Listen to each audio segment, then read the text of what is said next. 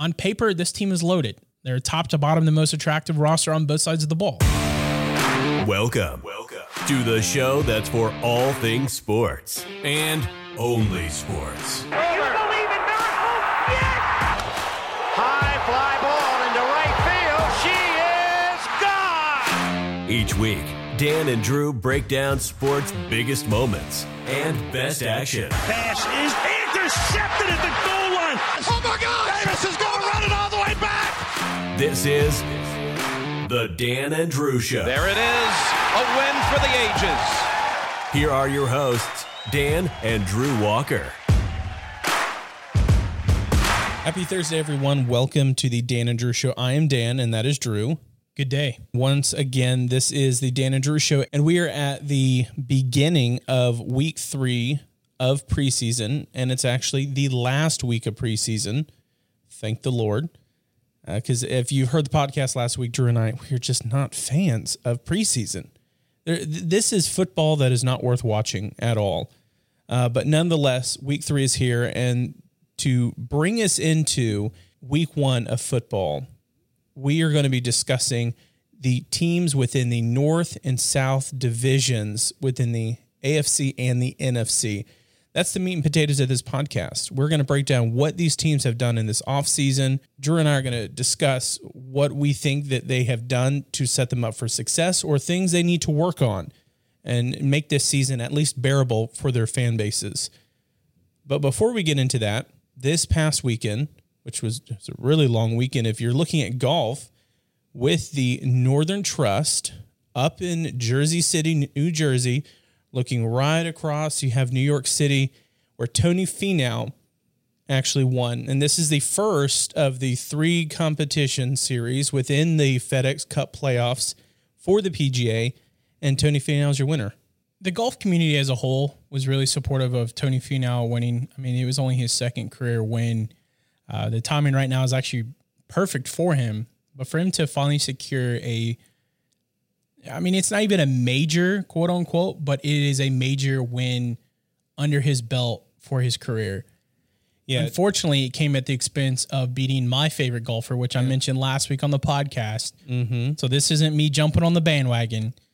But when Cameron Smith went to a playoff with Tony Finau, and he just completely choked, which is frustrating because he had played really good golf leading up to the playoff hole and just fell short. Didn't have a good tee shot, dug himself a hole, had to get out of a bunker. I mean, it's just a multitude of things that end up costing him the win. But Tony Finau, great person. Yeah, I mean, he's a good player. Uh, again, it's only his second career win, but a lot of people around the community of golf really love Tony Finau. Yeah, this is Tony's first win uh, since 2016. Cameron Smith, who is uh, potentially going into a playoff, got that tee shot. If you saw it, he completely shanked it, and he knew as soon as it left uh, the tee that it it was he was done with. Yeah, when you have to play your provisional, you can pretty much uh, say that hole's done. You know, going into the final round, which was delayed a day because of hurricane slash tropical storm Henri, uh, brought almost nine inches of rain this past weekend, Drew. And they had to push the final round to Monday, which was actually kind of nice because, you know, coming home from work and you get golf on a Monday, that was really nice. It was the final round, too. Uh, but going into the final round, you and I were happy. Viktor Hovland, who I said last week I was rooting for, you were rooting for Cameron Smith. My guy, um, he essentially screwed himself at the fourth tee when he had eight shots on a par four. Uh, now, one of them again was a it was a hazard, but nevertheless, that's seven. So he he ruined his chances at the fourth hole. Yours happened to ruin his chances uh, toward the end of the round. Uh, But we got more golf coming this weekend. Second round, it's the BMW uh, Invitational, I believe it's called, and uh, then we'll have one more week after that. So we've got this nice layer between football starting and golf ending. Um, it's a great transition for us. Speaking of transition, transitioning into what Drew and I are going to discuss again, the North and South teams within the AFC and NFC. And we're actually alternated between doing this. For myself, I've got Detroit, Chicago, Indianapolis, and Jacksonville, in addition to Pittsburgh, Cincinnati, Carolina, and Tampa Bay. And Drew has the remaining North and South teams. Okay, so again, how it's going to be structured this week, we're going to talk about the 16 teams of the North and South divisions. Next week, we're going to talk about the East and West divisions. Final preseason game wraps up this weekend. Again, no one cares about it. If you want something to watch because you're bored and nothing else is on, sure, watch it. But right now, we're watching a replay of the Jets and the Packers game, and because it's on NFL Network. And this game, it's like none of these teams are going to play have their roster that they're going to be doing uh, coming September 9th when the season officially starts. And this is a philosophy that Drew and I apply to all sports. You know, with baseball, I don't care about spring training. When it comes to the NHL, we only pay attention to uh, the preseason because we actually go to a preseason hockey game. It's usually free for us. So yeah. we apply this measure to football as well until the final roster is set. So you have people like us who are passionate. If even if we're not watching it, I can only imagine that most football fans aren't watching preseason football. The only time preseason matters is when a player is hurt. Yeah, exactly. And we're going to talk about someone that been confirmed that this individual is probably going to miss the entirety of the season mm-hmm. and before he even plays uh, his first NFL game. And that's sad. That's that's the only time that we really care about preseason is holding our breath and making sure no one gets hurt. We see it countless times. That's one reason why they went from four games to three, mm. uh, three games because one additional game that doesn't matter just puts players in jeopardy throughout the season. Uh, so again, and there's a lot of different workouts and programs they have to do ahead of preseason football.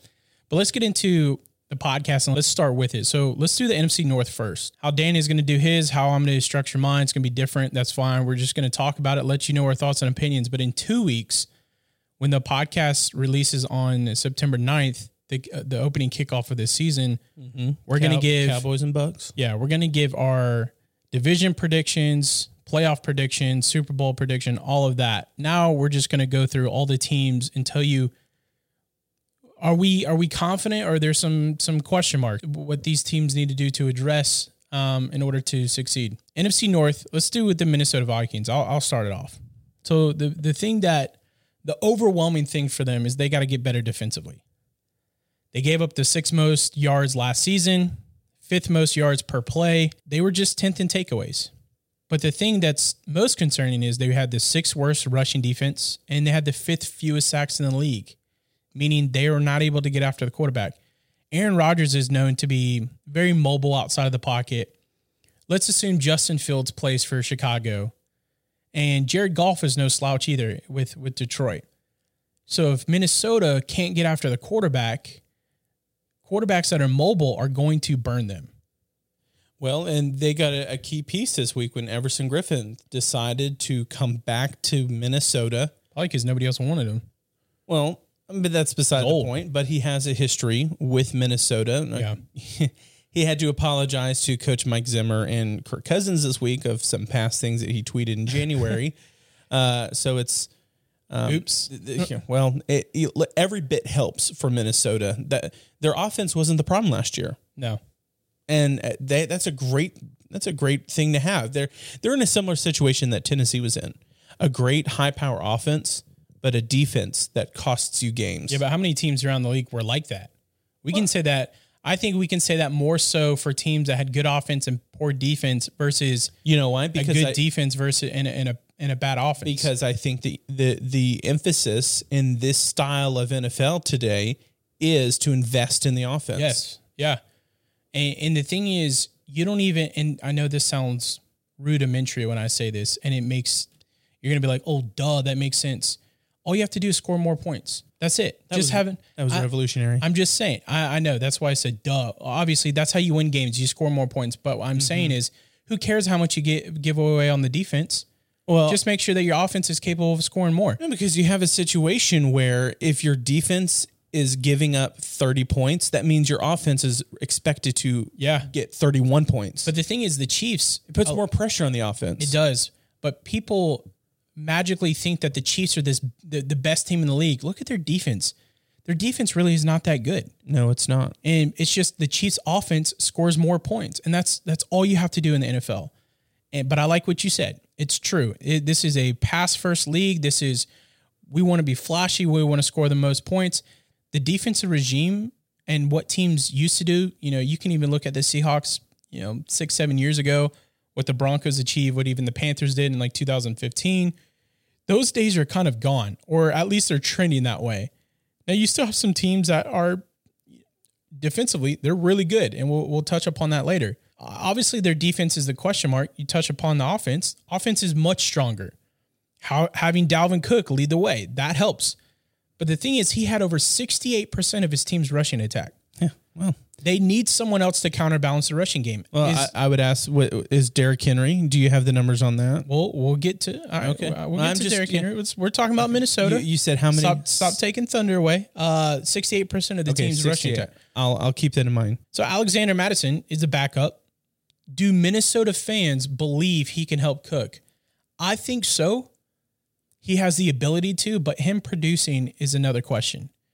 He averages just seven and a half attempts per game. They're going to need to give him close to 10 to 12 attempts per game to help out Dalvin Cook because the NFC North defensive lines, they're really good. Now, Cook was able to expose them, but it's another year, another year they can adapt to him, and they need to have someone that can counterbalance him.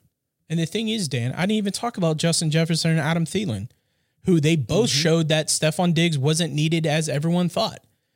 Justin Jefferson had a breakout rookie season, which I feel like that's an oxymoron in a way uh, because he's never had another season. So how can he have a breakout season? But it just seemed that way.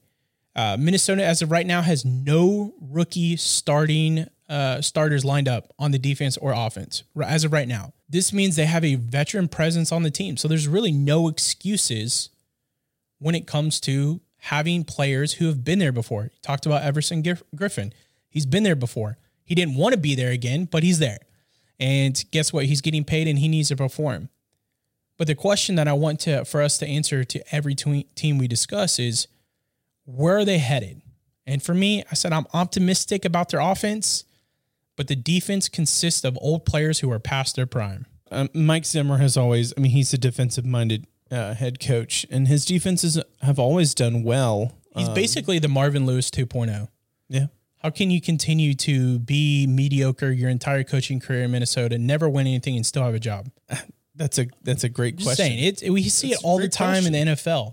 Uh, just cut bait, Lord. Mm-hmm. I, I just, I, I'm fresh. Like Mike Zimmer, I have no personal qualm with him, but how can you be so mediocre and still have a job? Well, for a long time, that was Andy Reid un- until uh, Patrick Mahomes came along. Yeah, I mean that's true. He hadn't. He had been to the Super Bowl one time with the Eagles. But the difference is Andy Reid's not a defensive head coach. He's an offensive minded coach. Yeah, I know, but it, the same measure, the same question you're asking, Yeah. we could have asked of him before Patrick Mahomes came along. Yeah. Uh, so for myself, I have we're going to do the Detroit Lions. You know, they've hired a, a brand new head coach who wants to rip off your kneecaps, bite Great- off. bite them off. I was watching a um, an interview with Dan Campbell after they had practice, and he he was talking he was talking about his attitude. Like he said that he's an a hole, and that it. is his personality. I'm like, well, yeah, listening to you, I could tell that At least he admits it. he admits it, and I'm, I'm curious if his if his um, players appreciate that. Uh, but for the Lions, they're in this situation with uh, T.J. Hockenson is going to be one of the best tight ends in the league. He was he was great last year. Yeah. He's going to be better this year. Uh, he actually, you know, he'll have Jared Goff under center coming over from L.A. which I'm excited for. I know a lot of people they may say he's a downgrade from you know Matthew Stafford, but he's playing with a chip on his shoulder. you know, I, and I always liked Jared Goff. I Yeah. never had an issue with him. His demeanor was very uh, even keel, and I hope that he does succeed within Detroit. Look, I would you love for him to have a better season than Matthew Stafford. I would love that. You got to feel for Lions fans. Their Yeah. team has never seen success. They've never even been to the Super Bowl, uh, but they have so many rookies on their roster, Mm-hmm. and and that's a big uh, that's a big knock for them. That we talked uh, to wrap up uh, season one that they were last in the league with sacks, and uh, that's a that's a big problem for their defense. But they're dealing with injuries with uh, D'Andre Swift, T.J. Hockenson. Are they going to be ready for Week One? That's a that's a big blow to their offense. and, and and any no one's really expecting them to do well. And I think if you can even sniff a 500 record, well, you can't have that anymore. But let's say you sniff somewhere of six, seven wins. I think most fans would be very happy with that with Detroit because there is a lot of newness around the building. Uh, from the head coaching, you know, top of the organization, all the way down to uh, you know player personnel. There's a lot of newness, and it's very very rare in the NFL that you can be you know successful right out the gate with it. I will say within their division, it's going to be very hard for them to succeed. Okay, so we got Green Bay, uh, the Vikings. I think Chicago's in a better position than Detroit. Uh, because they don't have Mitchell Trubisky anymore. Well, but defensively, the the Bears are much better than the Lions. Oh, absolutely. I think most teams are better than Lions. Mm-hmm. So if if we look at okay, are they headed in the right direction? I think it's too early to tell. Yeah. The same situation with the Panthers last year when they hired uh, Matt Rhule. They drafted so many. I mean, it was all defensive players, but so many young players that, that they have the youngest roster in the league. But the Panthers are heading in the right direction. Yeah, they are. It's too early to tell with the Lions. You have this completely new coaching staff. You have a completely new quarterback under center. They have a completely new defense that they're building. So with Detroit, I'm going to reserve. Uh, I mean, the, look, they can't get any worse. So I'll give them that. They're not going to get worse this year. How much better? It, let's reserve that. Yeah, I like the the culture shift that they're bringing in Detroit. I think Dan Campbell is a good coach for them. They need someone that has a kind of um, not just a physical presence, but also a voice presence. Um, Detroit's they've they've known to have coaches that are a little more timid, and there's nothing wrong with that. But you need to shake things up sometimes. I mean, Jim Caldwell. I think a lot of people will say that they they shouldn't He have should fired they him. he did not deserve to be Uh, fired. but his Uh, his demeanor is completely different than Dan's. Exactly, and and that I think that's maybe more so is the the direction Detroit wanted to head to. Uh, let's talk about the Green Bay Packers. So we're watching them right now, eh, 17-14. Look like the Jets are going to go to the Super Bowl now. Um, but Well, wait, wait. Speaking of that, I mean, Detroit. Remember a couple years ago when they went four zero in the preseason, and then in the regular season they went zero sixteen. Yeah, and that's why it just it doesn't matter. And uh, people again, it's a money thing, but who cares? With Green Bay, the number one thing that you have to do is keep Aaron Rodgers. Actually, not keep him. Make sure that Aaron Rodgers is happy at all times, because I don't think he is happy. So you can't keep someone that's not happy happy. He needs to be happy, and you got to do that and try to do everything you can to make sure that you're you're just going to get through the season. But let's be clear, he is not He's not happy. unreasonable. He's not being unreasonable. Yeah, he's not. what he's asking. Yeah, and, and he wants to be more included with with uh, roster moves and be more included with the direction of Green Bay. Having a couple more weapons at your disposal. You know, the thing is, people might call Aaron Rodgers selfish in this, but Peyton Manning had done this for years. Tom Brady has done this for years. Mm-hmm. There are remember last sorry to interrupt, but remember Bruce, Bruce Arians said he just lets Tom just just do it. He doesn't guess coach what? him. Guess what? They won a Super Bowl. Yeah, So it, you and Peyton Manning just inducted into the Hall of Fame a couple weeks ago. You you're you have quarterbacks in the history of the NFL that you just say, wipe your hands off and say, do your thing. Aaron Rodgers is one of those people. Whether you like him or not, let him do his thing. And as long as he's holding, you know, my footballs, he's going to be uh, allowed to do whatever he wants. But I think adding Randall Cobb back offers some comfort for Aaron Rodgers. When Cobb was in Green Bay, he proved to be a security blanket for Aaron. Well, let's be honest. He was also in Houston, so it's Yes, but Houston's different. I mean, I would be sucky too if I went to Houston nowadays. no. I, I'm just saying that uh, you know, Randall calls Randall Cobb saw the tea leaves and saw that he was not going to have any type of uh, successful future. Well, I, I also think that Houston didn't really want him, but I really believe that Cobb is going to have an incredible ninth season in the league. Uh, Cobb has only had a thousand yard season once in his career. I don't think he's going to achieve that this season, but I do believe he will eclipse the 800 yard receiving mark. Now, the Packers retaining Aaron Jones was a much needed roster move, right? I mean, he's the most overlooked veteran running back in the league. He finished fourth in rushing, averaged five and a half yards on the ground. And guess what, Dan? He only played 14 games and he finished fourth in rushing. Now, people might say, well, James Robinson with uh, the Jaguars, he would have had more and probably would have finished second. Maybe, but I'm just telling you the facts. Now, their defense, led by Za'Darius Smith, who I'm high on, has the potential to maintain Green Bay to be a top 10 defense. Um, the problem, though, is Green Bay, for some reason, they start off really strong and then they hit a wall at some point throughout the season and they go back to being mediocre.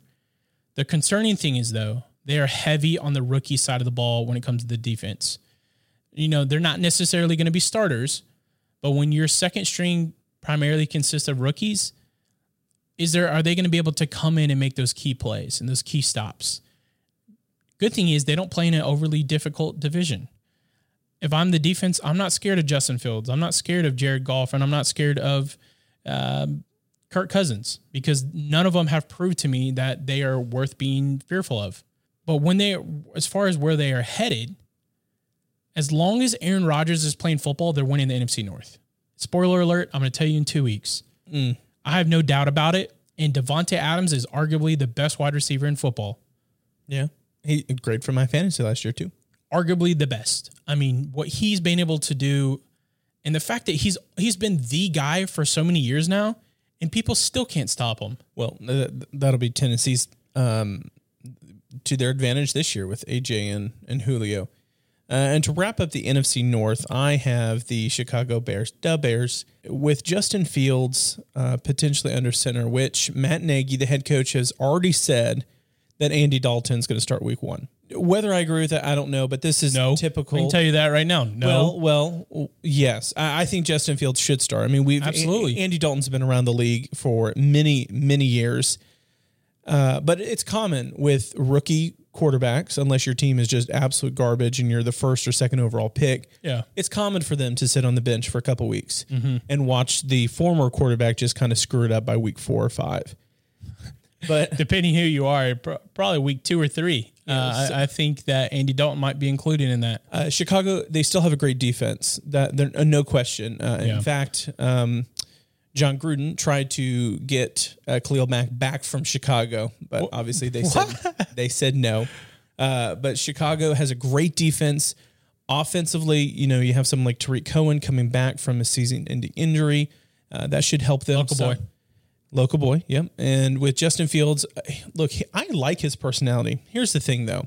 I didn't like him during the draft though. His reaction when he got drafted, he looked Oh. like he looked like he was no, emotion, No emotion. just like mm, yeah, Well, he was thanks. stoic. Ooh, yeah, yeah, thanks. But he thanks said for the draft. He said after the week one preseason game, he said, you know, the NFL's kind of slow. Oh yeah, he got humble real quick. Boy, boy, you know, a lot of talent, uh, former NFL talent said, oh, wait till the season starts. Well, you know, the thing is, he didn't have to wait for the Nope, season had to start. wait till the next game. the next game in preseason, he, God bless his heart, he, um, they were playing the Bills and their linebacker just demolished him off the outside. And he got not flagged only, for it. Not, yeah, he got flagged, but not only did uh, Justin Fields lose his helmet, he lost his headband. That's how hard the hit was. I So- do like though that he did defend Andy Dalton though. Wait, you, gonna let me talk? Oh, okay. Well, sorry, Yeah. So uh, this is my time. My time. Uh, after that, he did clarify uh, that he was really talking about the fact that in uh, practice they face the Chicago's first um, you know, first team defense, and whereas in preseason they're not playing first reps. They're not playing players who are first reps or, or starters, if you will. So he kind of walked back after he had that uh, welcome to the league moment. Uh, but yes, to address what you were talking about, I also agree. He had a great response when fans were booing Andy Dalton, chanting that they wanted Fields. And he said, enough with that. He said, you need to cheer for who is on the field, and Andy is a human being Yeah. that was a great response for him to have because he knows first off Andy should be respected regardless, but be a team player first. The irony in that though, Justin Fields being a team player and switching schools because he wasn't the starter and got heard about it and offended and decided to Well, leave that's a Georgia. little different because uh, in college you can do that. He can't do that in the NFL. No, but I, I the, you you talked about him being a team player. Yeah. Well, he could have been a team player at Georgia instead of being a little crybaby and, and going to Yeah, Ohio but if you if if you want to start in the NFL and you know you're not starting in Georgia at Georgia, I would also try and go to a different school where I would. you know you know how you start in Georgia. Well, yeah, you could say you we'll start in. Georgia. Yeah. Yeah, the the look- thing is, he he first of all, there was no QB competition in my opinion down in Georgia. Justin Fields should have been the starter from the from the beginning. What I'm combating is your argument of him being a team player because he didn't exemplify that in college. That's that's all I'm saying. Well, it, it could be optics. Maybe he's doing this to I don't know as a PR move. I don't know. Possibly. It, that doesn't matter. And what he did in college is irrelevant now because now he's in the uh, in the NFL. Yeah, and I want him to do well. I want any any player in the NFL to do well. and why- why do I- to do well. Why do I want to watch players and teams not do well? I don't want my team to steamroll all these teams that are, you know, have three or four wins eh, because then people are going to say, well, guess what? You played a bunch of crappy teams to the road to the Super Bowl and therefore it's not really worth it. Now, what Tampa did, I mean, that that's impressive. You beat a lot of good teams throughout the season to win the Super Bowl. Now, the other arguments that is you you have to worry about who's on your schedule and you have to play that. But I'll talk about the the AFC South Tennessee Titans. Well, before you do that, with Chicago, what I expect for this year, Oh yeah, a lot of it is predicated upon Matt Nagy and his play calling. If he lasts that long, If he lasts that long, Matt Nagy, I think we both agreed at the end of the last season needed to be he- axed. He, sh- he should have been fired. yeah. So he gets his a new try with a new quarter or another try with his new quarterback. I will say though, and whether this is true or not, I don't know. Apparently, Matt Nagy hasn't been able to really draft who he's wanted to draft. And Justin Fields is really the first player that he's been able to actually draft.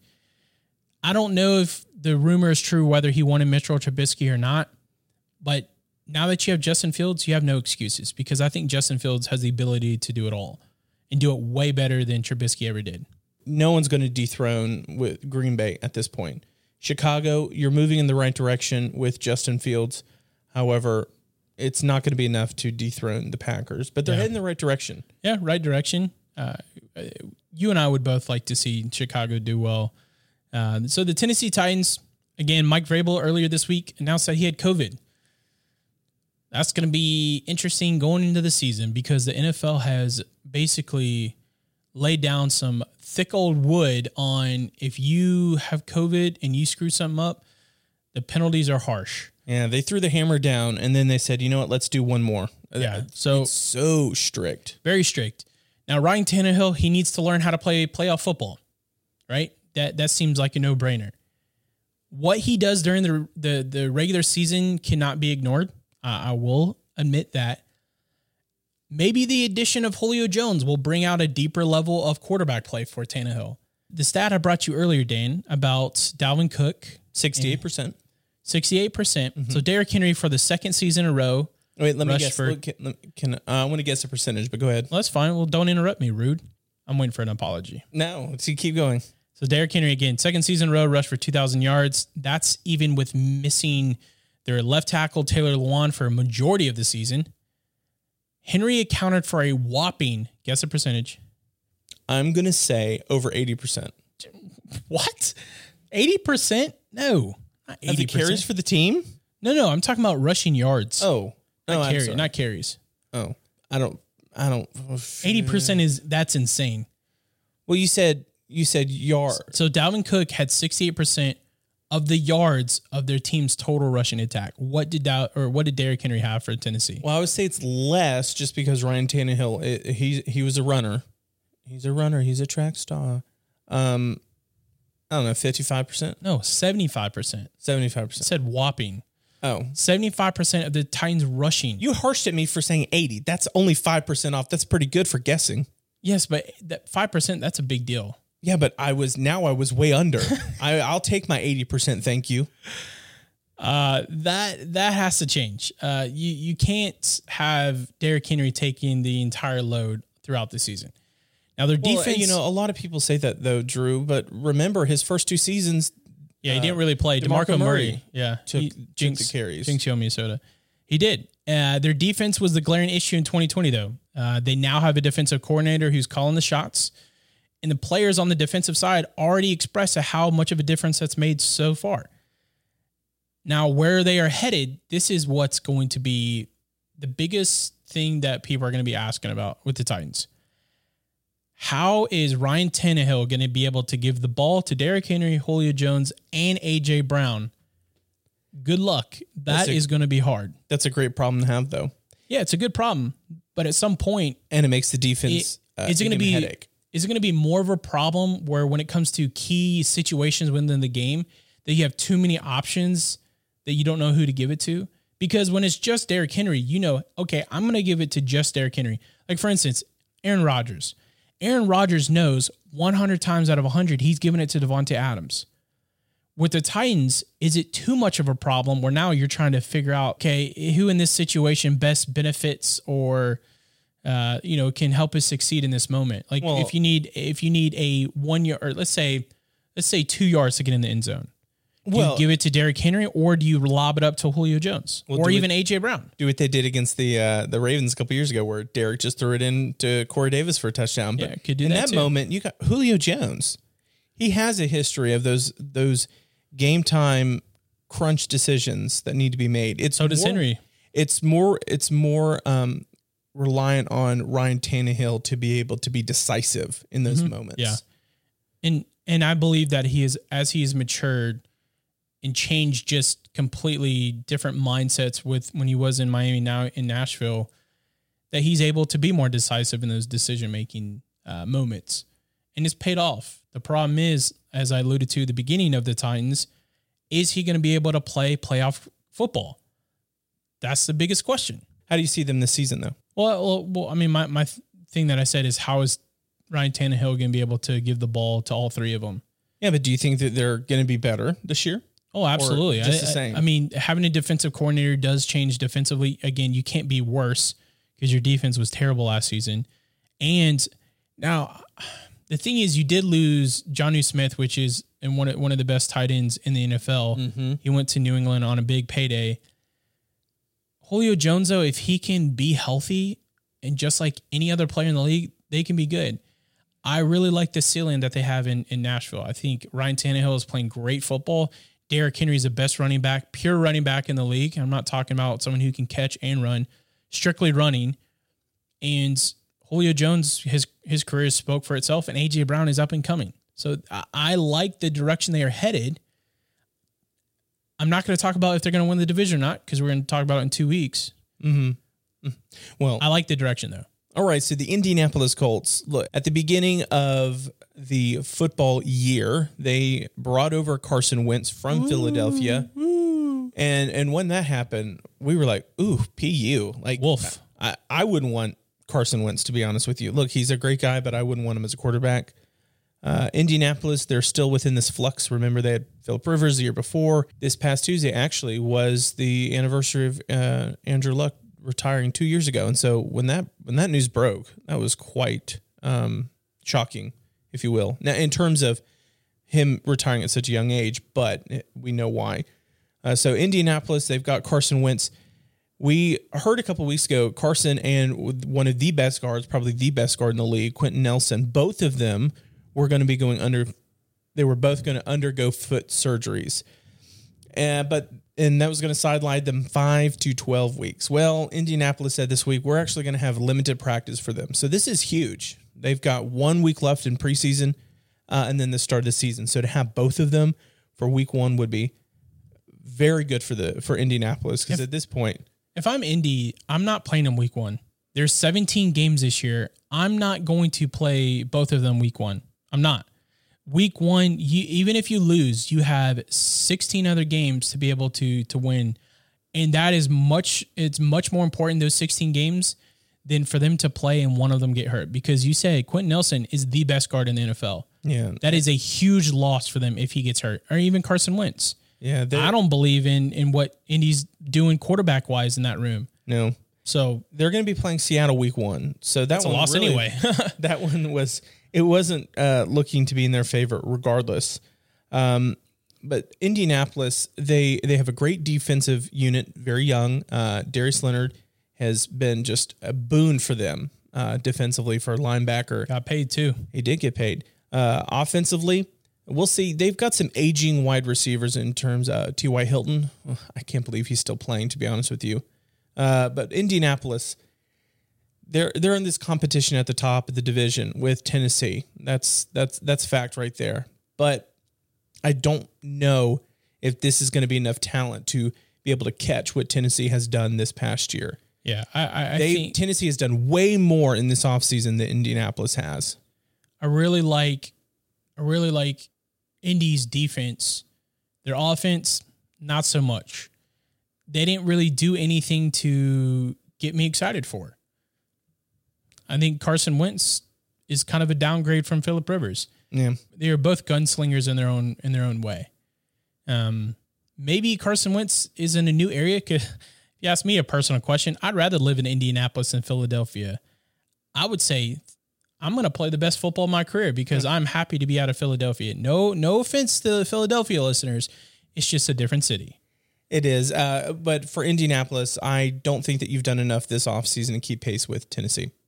So the Houston Texans, Dan, I got three things.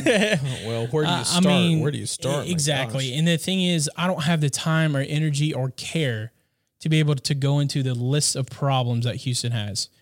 Houston doesn't even want Watson as their quarterback. Let's be honest. What he, whether what he has done allegedly or not allegedly done, that's beside the point. But Houston is over him in regard to the attention that Watson has brought to Houston this past offseason and they have no one left on the team. Their, offense and defense consists of players that no other teams wanted. It's the B team, essentially. Where Houston is headed is their first overall pick. That's where they're headed. Uh, right now, you are trying to compete for the worst record so you can get that number one overall pick and try to trade out of it in hopes that some team gives you two or three or four first round, you know, first, second round picks that you can use to re- replenish the team that is just so bad. I mean, I, Dan, I would not be surprised if this team does not win more than two games. Here's the thing with Houston. I, I would agree with that. It's not only the player situation, the organization as a whole is not liked around the league. Cal McNair, as you know, he's he's passed away, um, but he was not liked as an owner. And the the regimen that they have now, uh, Nick Caserio from the Patriots, a lot of people within the organization didn't want him. No. Deshaun Watson just he was just so frustrated the fact that he didn't even have an opportunity to list a couple of people he would like. Uh, so their their problems go far beyond Deshaun Watson, and yes, they are a, a B squad. Uh, I think that there are some players um, on practice squads uh, from other teams that could start in Houston. Yeah. That's how bad that roster is, and it's a toxic environment. And I agree. Two two uh, winning winning two games will be generous. And that'll be solely because of Deshaun Watson's playmaking ability. I just That's think this, if he plays. That's if, he plays. I just think this team is not. Nobody wants to watch it. I, I don't even know why players even want to be there. I, well, again, it might be because no other you know teams wanted Well, them. contracts. I don't want to. I don't want to be in that building. That organization from the top is just. It's not good. All right. Last up within the AFC South is the Jacksonville Jaguars. Here's the thing with Jacksonville. I know a lot of football fans when they have the first overall pick or the second overall and their team gets a quarterback, they think we're going to the playoffs. We're going to the Super Bowl because their team drafted a quarterback first overall. There, as we said this a couple weeks, a couple months ago within the podcast, there is a reason why you have the first overall pick. It is not solely by one position. And I actually watched some of Jacksonville's preseason game this past week, and I regret that. I regret that decision because they are so bad still. And, and offensively, their play calling looks like it's something uh, out of the Stone Age. They need to they need to speed it up. Urban Meyer was on the sideline. You could see his facial expressions, and he was probably thinking, "What on earth did I get myself into?" The, the, the roster is so it's it's horrible. Yeah. And with um with Jacksonville, they we found out Adam Schefter, of course, had to be him to break the news that Travis Etienne from Clemson, who worked with uh, who actually played with Trevor Lawrence, uh, has a midfoot sprain, and he could and should be out for the rest of the season before it even starts. Yeah, because he'll have but- surgery on Monday. But the great thing about that is, hmm, now when they drafted him, you and I were scratching our heads because we are like, well, he's got they got James Robinson already, Yeah. rookie of the year, almost had two thousand rushing yards Yeah. this past season. Yeah. I'm like, you, Kid's great. stud. You have him, so it's yeah, it's not ideal. Uh, Urban Meyer said that he was going to be putting him in uh, the slot regardless with Etienne uh, if he was going to play. You're gonna put James Robinson in the slot? no, Etienne in the slot. Oh, okay.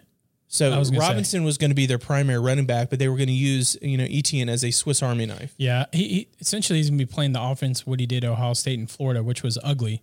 Um, those teams were just they had some freak players and athletes that won national titles, but Etienne lose being uh, being hurt, likely to miss the entirety of his rookie NFL season. That's sad. That's why preseason games are more of a concern for players and uh, you know benefit. Really, preseason games are for players who are on the outside looking in.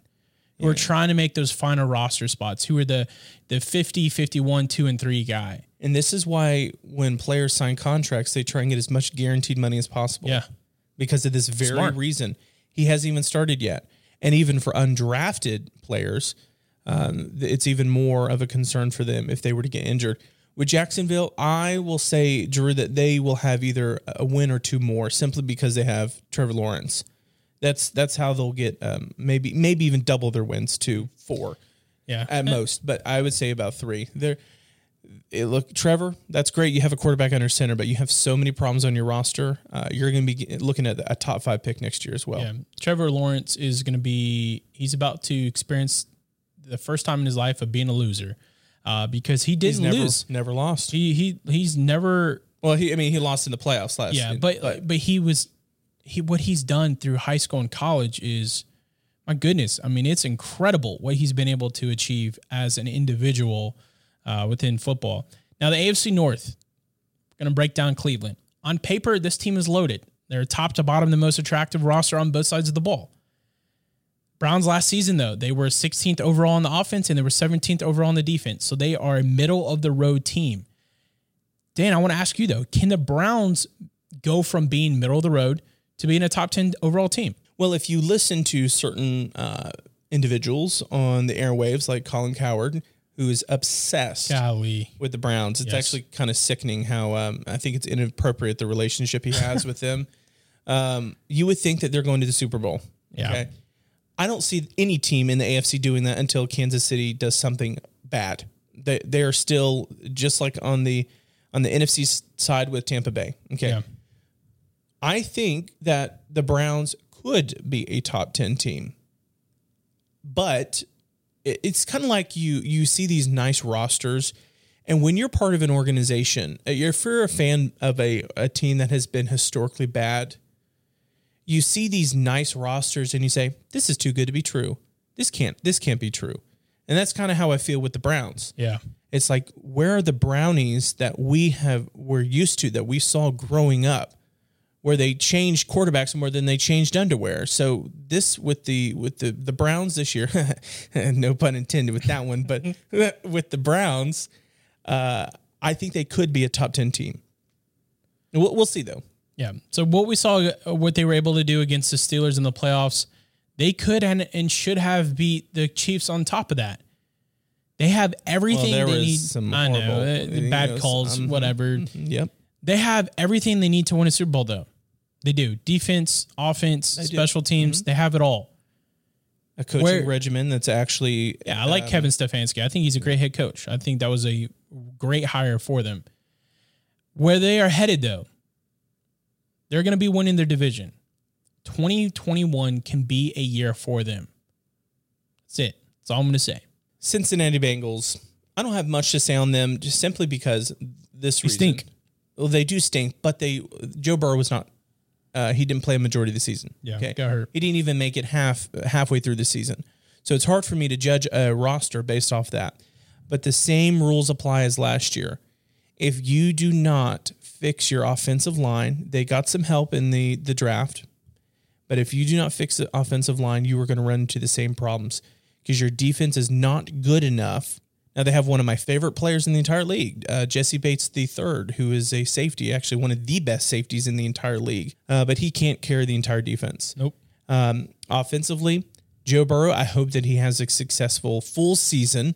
Uh, so it's hard to judge a team based off of that.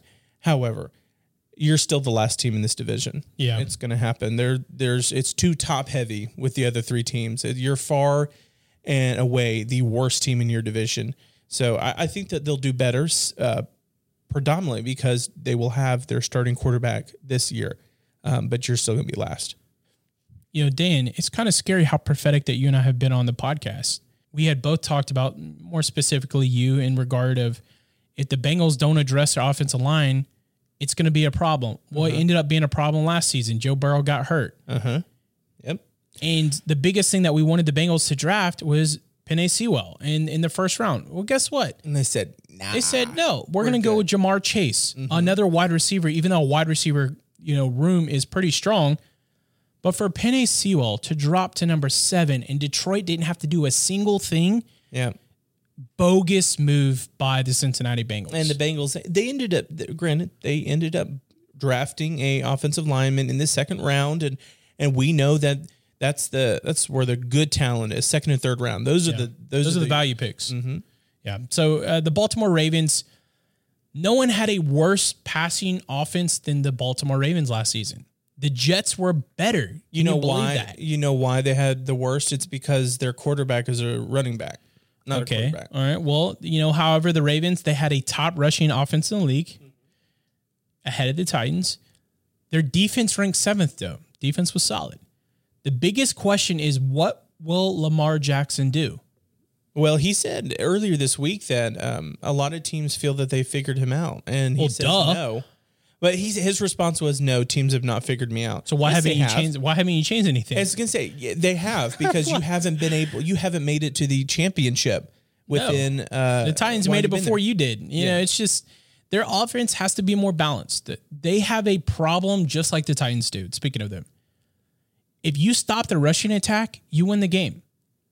Jackson and Brian Tannehill aren't good enough solely to win a Super Bowl. They aren't. They're not Patrick Mahomes. They're not Aaron Rodgers. They're not Tom Brady. They're not. They can't do it by themselves. Well, no team can. Uh, it's a team effort, uh, or no player can. It's a team effort. That's what I meant to say where they are headed though kind of touches on your your uh your little remark dan they have a top rushing attack and a top defense jackson not answering the questions of can he play qb i- i- that's going to be what he's going to have to answer all season long. Is, is he going to be able to play qb because teams have figured him out yet. They, they if they haven't what are, you, what are you waiting on? And see, the thing is, Tennessee, you know, because they played them back to back in the playoffs, um, 2019, 2020. And if they weren't the worst team in terms of sacks uh, or in terms of rushing the quarterback, yeah they would, they had his number. They just didn't have anyone to get there and, Yeah. and get him down. He's so slippery. But to wrap up the AFC North, Pittsburgh Steelers. Look, Pittsburgh, I'm, to be honest with you, Drew, I'm surprised Ben Roethlisberger hasn't retired yet.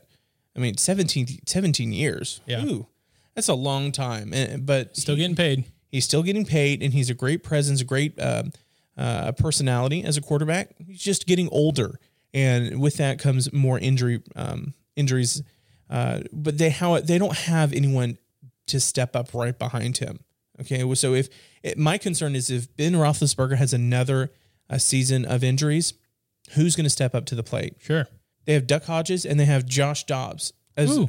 those look, no offense to them, but they ain't the, they ain't starting quarterback material. nope Uh, their offensive line has either retired, traded, or signed to other teams. Okay, so that was one of their strongest units. Now it's one of their worst. They did draft a running back. Uh, najee harris out of alabama yeah, in the first round of the draft. Uh, so th- great, you answered that, but then you lost a lot of your offensive talent to protect him. Defensively, they were uh, phenomenal last year. Now, at toward the end of the season, they started to, to taper off, uh, but nevertheless, T.J. Watt is an absolute star. Uh, they did lose Bud Dupree. Uh, now, granted, he did have an injury last year, but he's now with Tennessee. So, I agree with you. I think that the Browns will win the division. But now with the Steelers, they're competing with the number two spot with the Ravens. Yeah, in honestly, in seasons prior, you could say two teams were going to make playoffs in that division. Yeah. Now, even with the expansion of another playoff team, I don't know if they're going to make playoffs. We'll see because the the AFC has gotten so much better this season. Again, three teams out of that division can make playoffs like it did last year. Yeah. I think they are very capable of doing that. But Pittsburgh has fallen off drastically from what we see now. What they put on the field and how they produce, that's a different argument. But from on paper, I don't trust what Pittsburgh is doing. Yeah. Uh, Pittsburgh narrowly missed the playoffs last season. Um, I think that they're not going to do as well. I, it's not going to be a bubble situation with Pittsburgh. Yeah. I think that they're going to flat out miss the playoffs. I think so too. Um, but the last the last division we're going to talk about the NFC South. I'm going to talk with New Orleans. Who's the quarterback? Is it Jameis Winston or is it Taysom Hill? I don't know. I don't trust either farther than I can throw them. Taysom can't complete a pass, and Jameis completes them all to the other team. So they both have an issue with being successful. Hey. Jameis in- got that LASIK though. He, Give he- him some he credit. got- He got, he's squinting less. I will give credit to him though. He's one of the few quarterbacks active in the league that has over five thousand yards in a single season. He has the ability to do well. The biggest issue though, and everybody knows this, is what he's doing to limit his turnovers. 30 he fu- he fumbles the ball club. thirty for thirty club. He fumbles the ball a lot and he throws it away a lot. He's just like Brett Favre, except Brett Favre was better. That's my biggest question: is who's going to play quarterback? Because he gave Taysom Hill this really big contract. And Now a lot of. Now a ain't lot of it's not guaranteed. yeah. For me, I'm going with Jameis over Taysom Hill. Taysom that- Hill, uh, yes. he he to me, uh, I don't know what they see in him I- because there's. Mm-hmm. nothing that he does well in my uh, in my opinion. Here's the I thing with Jameis. First off, I love Jameis's personality because he is one of those guys who he just is very lighthearted. He doesn't take himself too seriously. Everyone kind of makes him the butt of the joke, uh, but he just does Jameis. Uh, but with him, it's high risk, high reward. Yes. You know, you're going to get those 30 touchdowns, but you're going to get 30 interceptions as well. I don't think Taysom has the talent to be a sole quarterback. It worked well in their offense that he was able to play that Swiss Army knife uh, that I alluded to earlier. But um, that is uh, for for the Saints. You're you're clearly not first, and I don't think they're second. I think that they're competing for third. Yeah, I mean the bright spot and maybe the only spot for for uh, the Saints are is is Alvin Kamara. I think Alvin Kamara is the complete package. He's exactly what you want in a running back nowadays. Mm-hmm. Now, 2021, I believe, is going to expose Michael Thomas and how overrated he is of a player. Yeah, and I- personality wise, I can't Yeah, stand. He and just- complains so much. Yeah, just get over it. But book it now, Dan. He will not be a top 10 wide receiver this season. I would agree with you. He he's not. The the defense I am confident in. I think Cameron Jordan is a stud and he doesn't get the credit that he deserves. Trey Hendrickson leaving for the Bengals is going to be a big blow for them because he had a ton of sacks. Where I think they are headed though is I think they're going to be fighting not to finish last in the NFC South. I, I 100% agree with that. And with with New Orleans, I, we'll talk about fantasy in two weeks when we, we discuss week one. That's going to be a huge episode. Uh, but with fantasy, I would not take Alvin Kamara as one of my top running backs Yeah, because of the quarterback situation. because the quarterback so situation. up in the air. There is so much attention that is now drawn on Alvin because they do not have to worry about Jameis or Taysom in the same way they had to worry about Drew Brees. Yeah. Even though Drew Brees, you knew he wasn't going to run. Yeah, he wasn't going to run, and he did. He likes little dink dunk ten yard passes. Yeah. but that that opens up for more attention uh, to be drawn on Alvin Kamara. Next up, Carolina Panthers. I kind of mentioned this earlier when I talked about the Lions. They are now in year two of this rebuilding, and it's rebuilding well. Matt Rhule, great head coach. I love him and his personality. Joe Brady, as the offensive coordinator, has worked well. He'll be leaving after this season. He probably, yeah. You you even said last. Year. I mean, he got interviewed last season, And I said he should have been a head coach, but and I think that that's why I'm I- sitting on the couch and they're out there. making their dough. Uh, he will. I agree. He he'll probably be a head coach next season. You have Christian McCaffrey at full health. Knock on wood. I really hope he does well because Christian is overall the best running back in the league. Yes. Okay, now Derrick Henry. There's no doubt that he's the best pure running back, but overall, Christian McCaffrey is the best. Uh, to be able to have a new quarterback in Upgrade. I think so. upgrade. Yep, Sam Darnold. And you know, I was talking to some Panther fans, and they were a little um, skeptical about it. And I said, you have to understand where he came from. You Garbage. cannot he, you cannot look at what he's done with Adam Gase as the head coach. Look at what happened with Ryan Tannehill. Yeah. He completely just it just now we're hoping that's not to say that that'll happen with Sam Darnold. Yeah. But that's what you hope for. And so at least give this new quarterback a chance.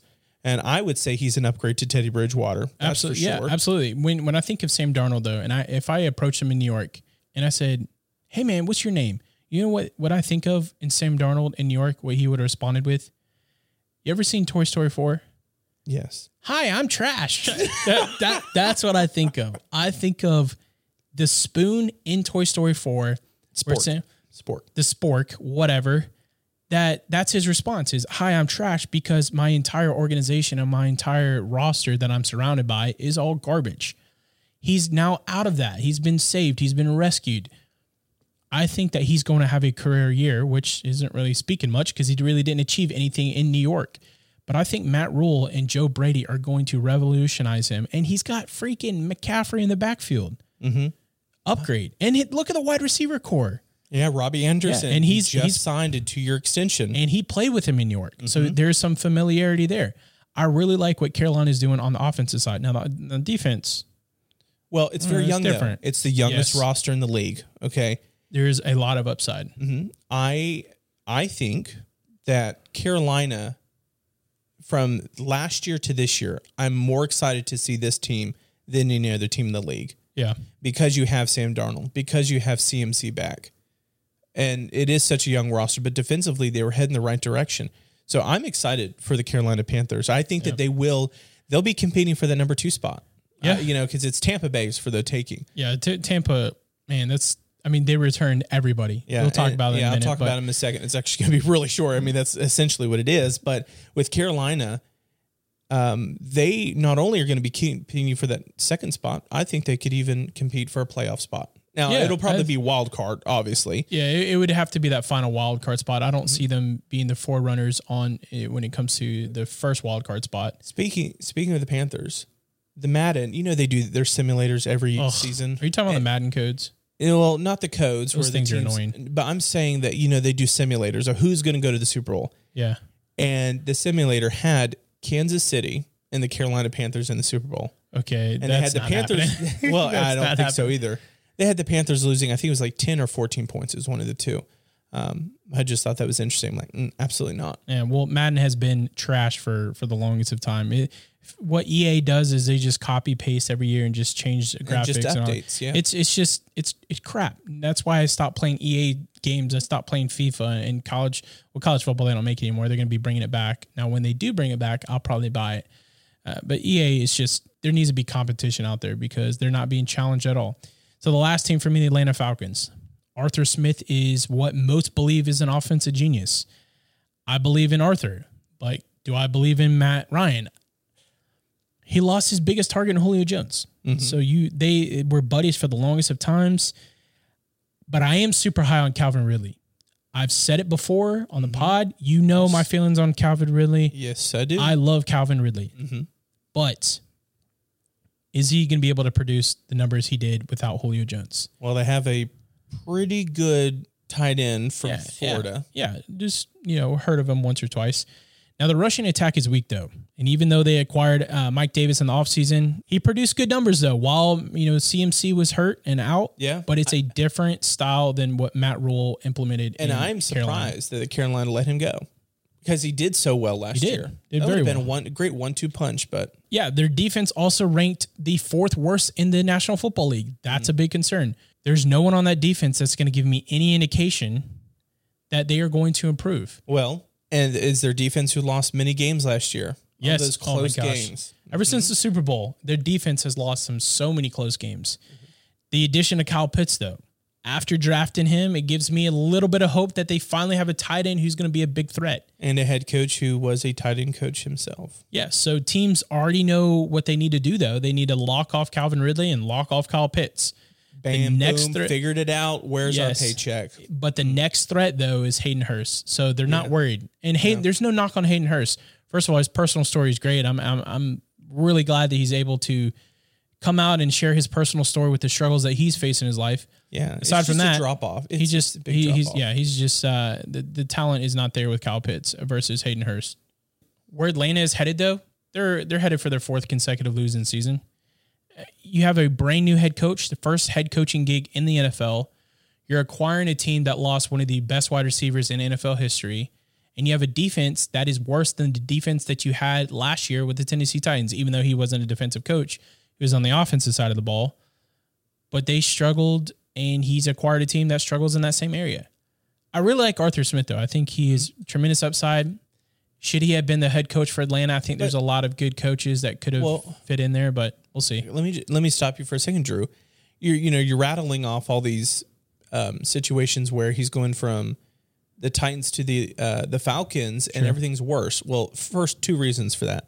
That's why he was being interviewed for head coach because of what he did in Tennessee. So Yeah. obviously that position is going to come open for him. And second, you know, it's not often that good teams fire Yeah. their head coach. So Well, obviously, and, and the funny thing is, you're talking about the Titans. Titans are probably the last team in the NFL who's fired a head coach after winning a game in the playoffs. exactly. It, It's a great example right Yeah, there. So that's- that's, why I mean you're you're talking about that, but that that makes sense. Um, before and you have Matt Ryan too, so that's a great thing to retain. Mm-hmm. I, think Matt Ryan has the ability to be better than anything that Ryan Tannehill had produced in look, Tennessee. like we said, the offense was not the problem last year. It was Yeah. their defense. yeah, to wrap it up, Tampa Bay. Look, this is bing, bang, boom. We're done with this one. Tampa Bay, they're bringing all their talent back. They won the Super Bowl. Tom Brady said this past week that he is going to continue to play as long as he has the chance to win a Super Bowl. I'm like, poor Gisele and his children. his children to be college graduates by the time he retires. Speaking of that, they did joint practices with the the Titans before they played their second game. Yeah. and his son was a ball boy. And NFL meme said on Twitter, I swear, if we have to watch another Brady for the next 20 years, I'm going to lose it.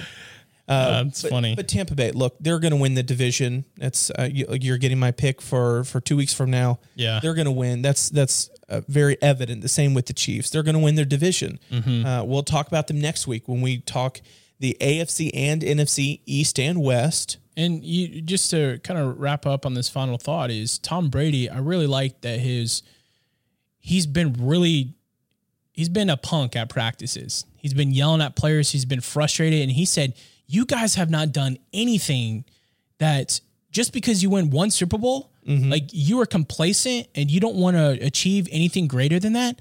He said, "Man, I've won six before I arrived here." Get it together. You haven't been there before. I mean, you have, but you you haven't. At the mm-hmm. same time, he's like, this is not where it stops. You don't just win one Super Bowl and say, okay, I'm done for the rest of my career. Now I'm going to go get paid. Well, what okay, if you want to go get paid, go elsewhere. But here, Yeah. we're here to win Super Bowls. Well, and that was what happened with the Patriots is that these players would win and the, the Patriots are like, oh, yeah, we won a Super Bowl, but we're not paying you more. And so Yeah. they would go elsewhere. But And Tom, they, they would come back and they somehow. would come back to like, oh, we made a mistake. Yeah. But Tom Brady, what's his quote is, what's his favorite Super Bowl? The next the next one. I love it. That that's the mentality that him and Bill Belichick acquired and Josh McDaniels in New England and a lot of the players up there. The next Super Bowl is the most important. This isn't just we're going to win one Super Bowl. They want to leave legacies, even though Tom Brady has already cemented the greatest legacy in the NFL history. Let's Fight me on it. even. Fight, yeah, even sports history. Tom Brady is the greatest American athlete of all time, maybe even period in any sport. Fight me on it. I will. I'll take you. Yeah, you can fight him on uh, Twitter, Instagram. Uh, Yeah, just send me over your opinions. Um, but that's it for the podcast. We appreciate you guys listening. Next week, again, you're going to talk about the East and West divisions on both sides of the conferences. Thank you so much for listening. See you next Thursday. Much love.